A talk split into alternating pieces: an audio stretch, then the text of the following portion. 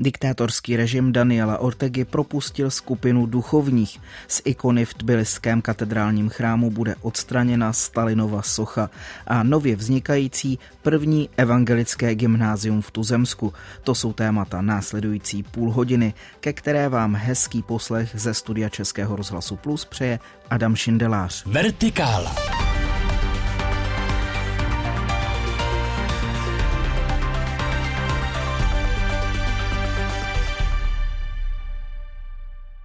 Pražské arcibiskupství rozšiřuje nájemní bydlení do Milovic. Polští poslanci zbavili imunity politika, který uhasil v parlamentu Menoru a zahraniční turisté budou do chrámu Aja Sofia v Istanbulu platit vstupné. S podrobnostmi je ve studiu Vertikály Naděžda Hávová. Hezký den. Dobrý den.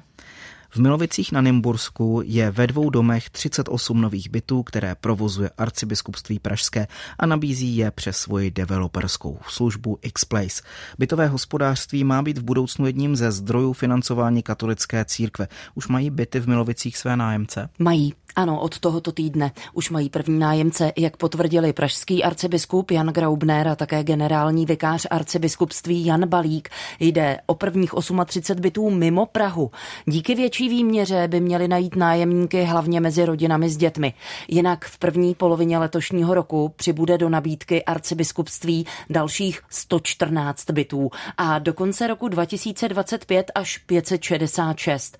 Byty v Milovicích vyšly na 158 milionů korun a nájemní bydlení má tvořit kromě lesního hospodářství jednu z klíčových výnosových aktivit církve po roce 2030, ze kterých bude arcibiskupství financovat para vós. Polští poslanci zbavili imunity zákonodárce a člena krajně pravicové strany Konfederace Gřegoře Brauna. V prosinci totiž hasicím přístrojem uhasil v parlamentu Menoru, sedmiramený svícen, který je symbolem judaismu. Ano, je to tak. Rozhodnutí sejmu, tedy dolní komory polského parlamentu, znamená, že poslanec může čelit obviněním. Braun v prosinci uhasil svíčky Menory v předsálí jednacího sálu dolní komory parlamentu hasícím přístrojem a také nastříkal prášek do obličeje ženě, která ho chtěla zastavit. Takže teď bude Brown čelit hned několika obviněním, včetně ničení majetku a urážky náboženských předmětů.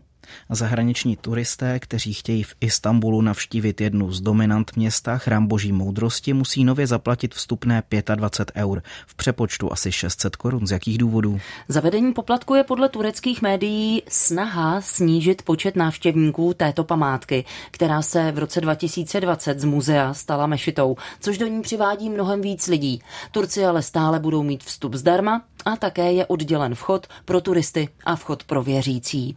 Tak i s touhle informací byla ve studiu Vertikály Naděžda Havová. Hezký den. A já také přeju hezký den. Dlouhodobě ve Vertikále sledujeme situaci v Nikarague.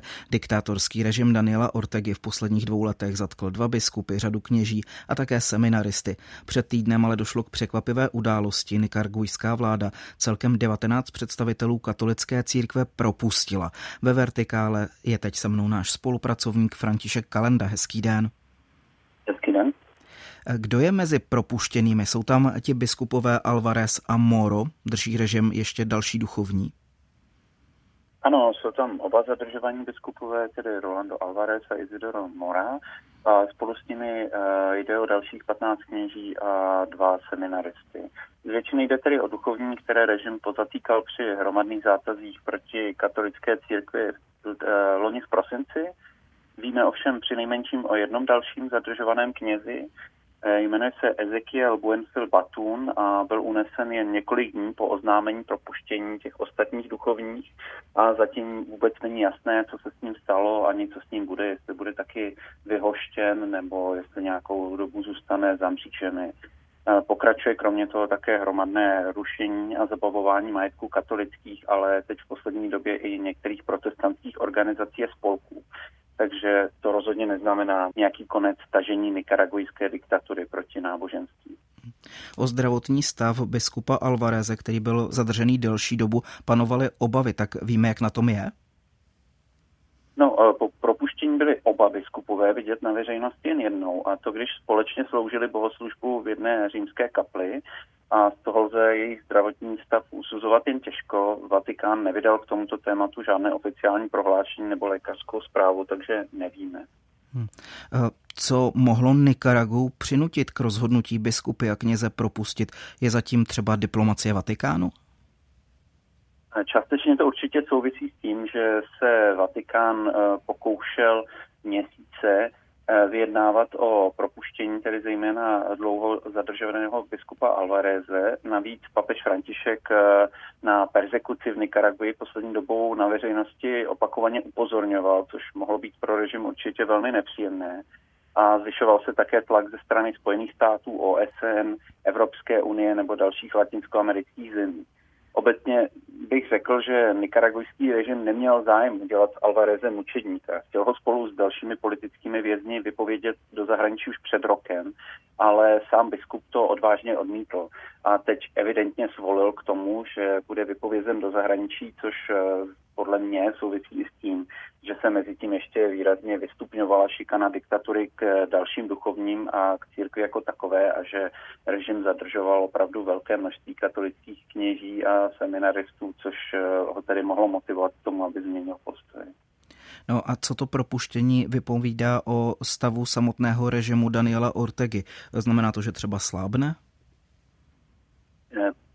Si, že biskup Alvarez se stal příliš velkým a nebezpečným symbolem odporu vůči tomuhle režimu. A to zvláště pro část katolíků, pro které se stal v podstatě svědcem, který svou odvahou motivoval k dalšímu odporu. A to je pro režim nebezpečná situace. E, taková diktatura dává mnohem větší přednost tomu, aby mohla církev a její představitele prezentovat jako zbabělce, jako zahraniční agenty, případně, což také dělá jako pedofily nebo zločince, nebo součást jakéhosi satanistického spiknutí. To všechno je součást eh, propagandy a retoriky současného nikaragujského režimu. A Alvarez eh, tuhle propagandu narušoval a navíc k režimu neustále poutal pozornost ze zahraničí. Ty jsi zmínil, že biskupové Moro a Alvarez sloužili bohoslužbu spolu v Římě. Znamená to tedy, že ty duchovní jsou nyní ve Vatikánu?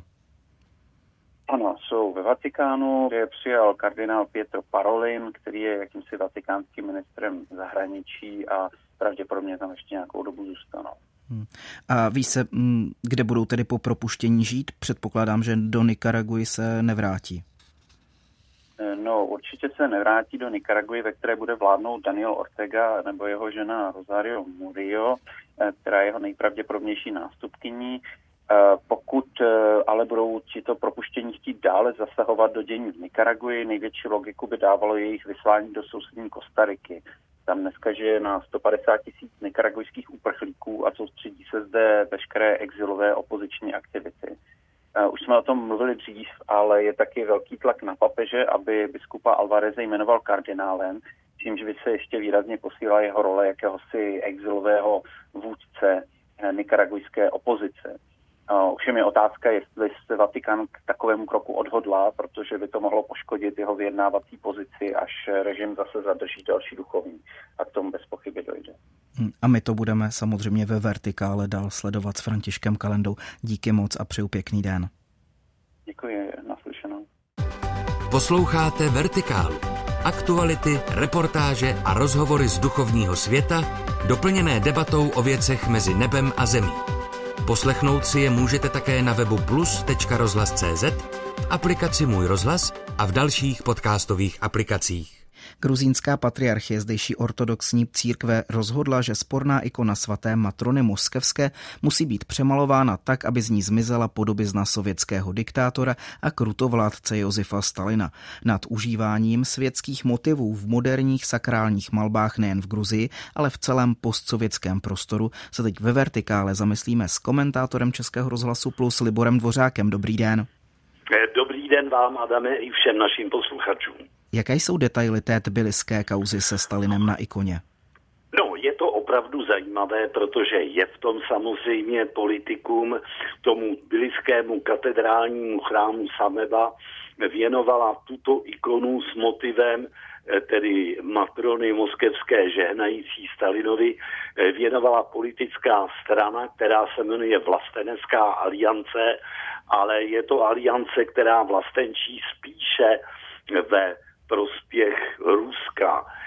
Zajímavé je, že celý skandál vlastně se jakoby rozhořel poté, co ten stalinský motiv, jakýsi odpůrce bývalého sovětského diktátora, samozřejmě Gruzína původem, polil barvou. Takže tím vlastně na to se upozornilo, objevilo se to v médiích a vlastenecká aliance souhlasila s tím, že bude ta ikona přemalována a že Stalin z ní zkrátka zmizí ve prospěch nějaké jiné epizody ze života svaté Matrony, protože navíc tahle ta epizoda s tím Stalinem eh, nebyla nikdy v žádném kanonickém textu prokázána. Takže o to je to vlastně celé zajímavější. Je to hodně zašmodrchané a ukazuje to, že vlastně v dnešní gruzínské společnosti najdete jak vytrvalé ctitele Josefa Stalina, tak jeho velmi tvrdé odpůrce. No a na podobné případy eh, jsme narazili i v Rusku, tak připomeňme si je. Samozřejmě takovéto věci se eh, dějí i v Rusku dodnes.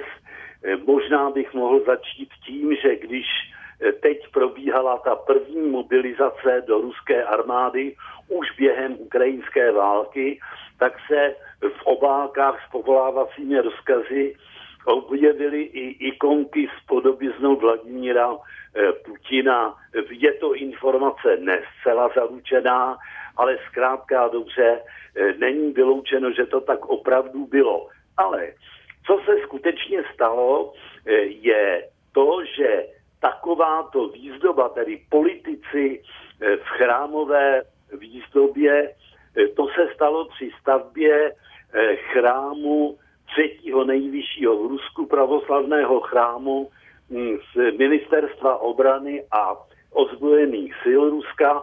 Tam se najednou na jedné nástěné malbě objevil třeba eh, prezident Putin, předseda parlamentu Volodin, eh, myslím dolní sněmovny, předsedkyně horní sněmovny Matvíjenková.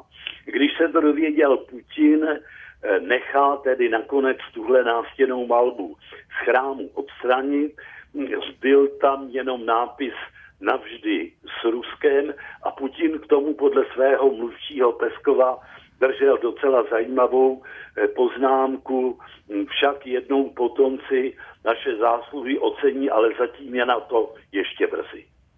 O ruské pravoslavné církvi se začíná čím dál tím více mluvit jako o církvi v maskáčích. Souhlasíte s takovou charakteristikou? Je to bohužel tak. Kolega Ivan Preobraženský, který působí eh, v pražské redakci Rádia Svoboda, tedy ruské svobodné Evropy, poukazuje na to, že zejména díky patriarchovi Kirilovi je současná pravoslavná ruská církev stále militarizovanější a mm, Kiril nezůstává jen u toho, že by tedy předepisoval, eh, co mají eh, jednotliví kněží eh, ve svých chrámech a mezi svými varníky pronášet, ale doslova to vymáhá a dokonce už se stalo několik případů, kdy odstranil z některých farností i velmi zasloužilé pravoslavné kněze.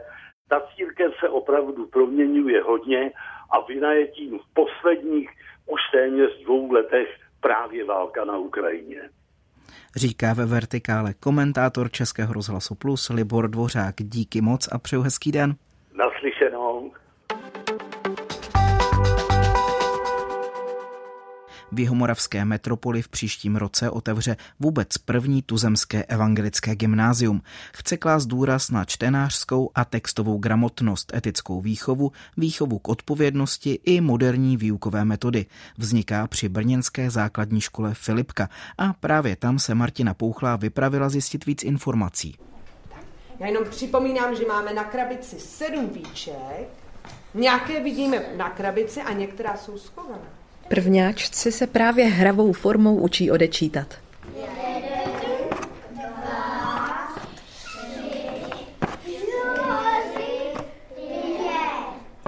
Bylo skvělé i tohle víčko? Ne. Takže pět, kdo ukazoval pět? Já, já. Výborný! Zavři oči teď. Tady v budově stojící v brněnských Židenicích zatím sídlí evangelická základní škola Filipka. Brzy by ale měly přibýt odborné učebny, které bude sdílet s novou školou, evangelickým gymnáziem neboli EGI. Filipka vznikla mimo jiné z touhy ředitelky školy Rud Konvalinkové vhodně podchytit v dětech čtenářskou gramotnost a kritické myšlení už v brzkém věku.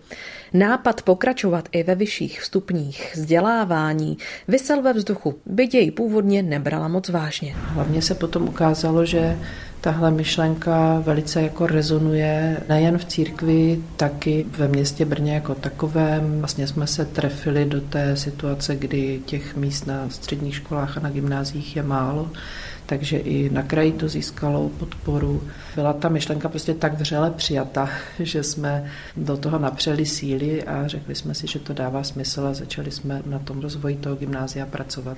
Gymnázium bude humanitní a zvláštní péče se dostane práci s jazykem a texty, kterým se bude věnovat i erbovní předmět školy. Bude to prostor pro to pracovat s textem, učit se vlastně rozumět textu, analyzovat text, interpretovat, na těch tématech, která budou ty děti aktuálně zpracovávat v jiných předmětech. Velkou atraktivitu si Rud Konvalinková slibuje i od volitelných seminářů. Se snažíme získat různé externisty z univerzity nebo z praxe, kteří by do té školy přicházeli na ty semináře dětem otevírat obzory do dalších disciplín. Gymnázium by mělo rozvíjet metody, které uplatňuje už učitelský sbor na Filipce, a to projektovou výuku se zaměřením na skupinovou práci, vrstevnické učení, pobyty mimo školu či formativní hodnocení. Součástí přijímaček je kromě zkoušek CERMATu i školní kolo, které otestuje rozhled, fantazii, zájmy i motivaci deváťáků studovat právě na EGI. Rádi bychom, aby ti studenti, kteří tam přijdou, věděli, do čeho jdou, aby nějak rozuměli tomu, kam tím vzděláváním míříme, co můžou od té školy očekávat. Přijímačky čekají i dceru Jany Kubrické. Dlouho jsme spolu debatovali o tom, která škola by pro ně byla ta ideální, vzhledem k tomu, že by ráda se ponořila hlouběji jednak do jazyku a pak do různých humanitních věc, včetně nějakých přesahů. Jo? Nejenom třeba do těch izolovaných předmětů, ale ji zajímají ty vazby, zajímají to propojení. Takže když vzniká toto gymnázium, tak jsme okamžitě věděli, že to je ta škola, která by ji mohla rozvíjet. Ale není to právě jenom ten intelektuální rozvoj. Myslím si, že to, co jako rodič cítím a to, co věřím cítí i ostatní rodiče, že v takové době, kdy jsou děti poměrně křehké, poznamenané covidovým obdobím, tak je důležité klást velký důraz nejenom na ten intelektuální, ale právě na ten osobnostní rozvoj. Její rodina Filipku dobře zná. Jana Kubrická na ní učí angličtinu a učit by měla také na vznikajícím gymnáziu gymnáziu. A já sama nejsem z evangelického prostředí, ale tady funguje určitý duch, určitá filozofie. Já bych to řekla asi snad jenom jedním slovem a to je velmi jako přijímající. Já jsem vždycky cítila, že to prostředí je otevřené a, a velmi jako hloubavé, možná v nějaké tradici evangelické. Stávající i vznikající škola je otevřená pro kohokoliv, ať už je věřící nebo nikoliv, zdůrazňuje i ředitelka Rud Konvalinková. Evangelické prostředí obecně se vyznačuje velkou otevřeností. Nám by vlastně nedávalo smysl, kdybychom ty studenty nějak přesívali podle takového klíče ve smyslu toho, jestli teda jsou evangelíci nebo nejsou naopak. Obě ty školy jsou míněné trošku jako služba veřejnosti, takže čím otevřenější budou, tím lépe. Více podrobností o gymnáziu je k dispozici na internetových stránkách školy Filipka.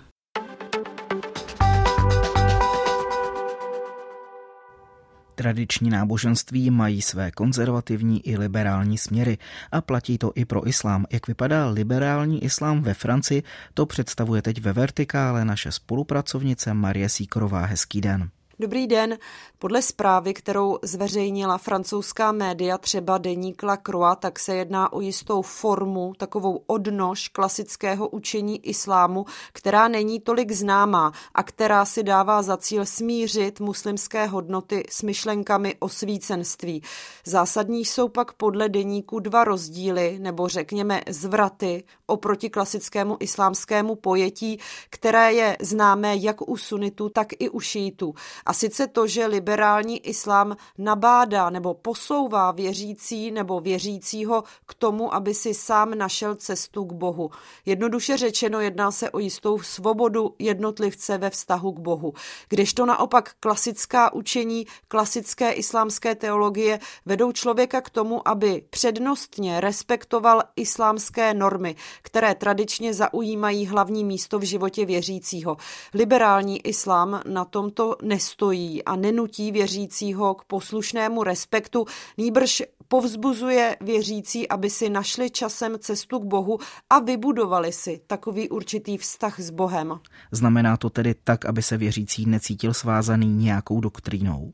Přesně tak, tak to ostatně vysvětluje i muslimský teolog a sociolog Omero Marongui Peria, který se věnuje otázkám a přesně definici toho, co liberální islám znamená, tak, aby jej přijala a rozuměla mu široká veřejnost i sami věřící. Liberální muslim se tak totiž nebude cítit, že se dopouští nějaké nepatřičnosti, pokud přesně a do puntíku nesplní to, co se od něj očekává a že jen v takovém případě je v podstatě správným věřícím, správným muslimem. Mnozí se totiž, jak říká sociolog, doslova cítí za hříšníky a za nedostatečné věřící. Jsou to ale i samotné obavy z nedokonalosti a nerespektu k islámským institucím. To všechno pak v mnoha věřících způsobuje pocit méněcenosti a jisté frustrace. Liberální islám má tak být samotnou cestou a hledáním smyslu. Zmínili jsme dvě základní odlišnosti, které má liberální islám. Která je ta druhá? Ano, podle deníku Lacroix je tím druhým rozlišením jistá nová studie historických náboženských textů islámu a zejména historizace těchto textů, tedy vědomé napodobování minulosti. A to včetně takových textů, jakým je Korán samozřejmě. Liberální islám zkoumá písmo a vývoj proroka Mohameda zkouší pochopit jeho cestu k Bohu a to s jedním, ale velmi zásadním a unikátním cílem. A sice pochopit, pochopit, proč v minulosti vznikla v islámu určitá dogmata, která jsou dodnes nedotknutelná a neměná, která se pak právě mohou stát i u mnohých věřících důvodem té frustrace. Jak se v realitě liberální islám představuje a jak je přijímaný ve společnosti ve Francii? Samozřejmě klasická tradiční teologie a učení islámu tento liberální islám neuznávají a to třeba z takového důvodu, že liberální islám uznává ženy jako imámky, jako duchovní vůdkyně. Přitom, jak se vyjádřila Kaina Balul, která se už v roce 2019 stala první imámkou ve Francii, tak právě ona zmiňuje, že se v Koránu nedočteme nic o tom, že by se žena nemohla stát imámkou. Právě ona je i autorkou knihy Můj islám, moje svoboda a nejen v této studii, ale i ve své práci se snaží propojovat a vytvářet určitý interdialog s dalšími náboženstvími. Liberální islám má ale i svou, řekněme, stinnou stránku, mnohdy je totiž milně spojován s novým pojetím a to zejména komerčním způsobem života. Svoboda a tedy milně využity nebo řekněme i zneužity myšlenky osvícenství se tak vysvětluje jako neomezený způsob způsob konzumování a to v podstatě všeho. Jako by se jednalo o takový nový islámský kapitalismus. Tolik naše spolupracovnice v Paříži Marie Síkorová. Díky a naslyšenou. Děkuji naslyšenou. A z první části Vertikály je to vše. Teď nás čekají zprávy a po nich debata. Hezký den s Českým rozhlasem Plus vám přeje Adam Šindelář.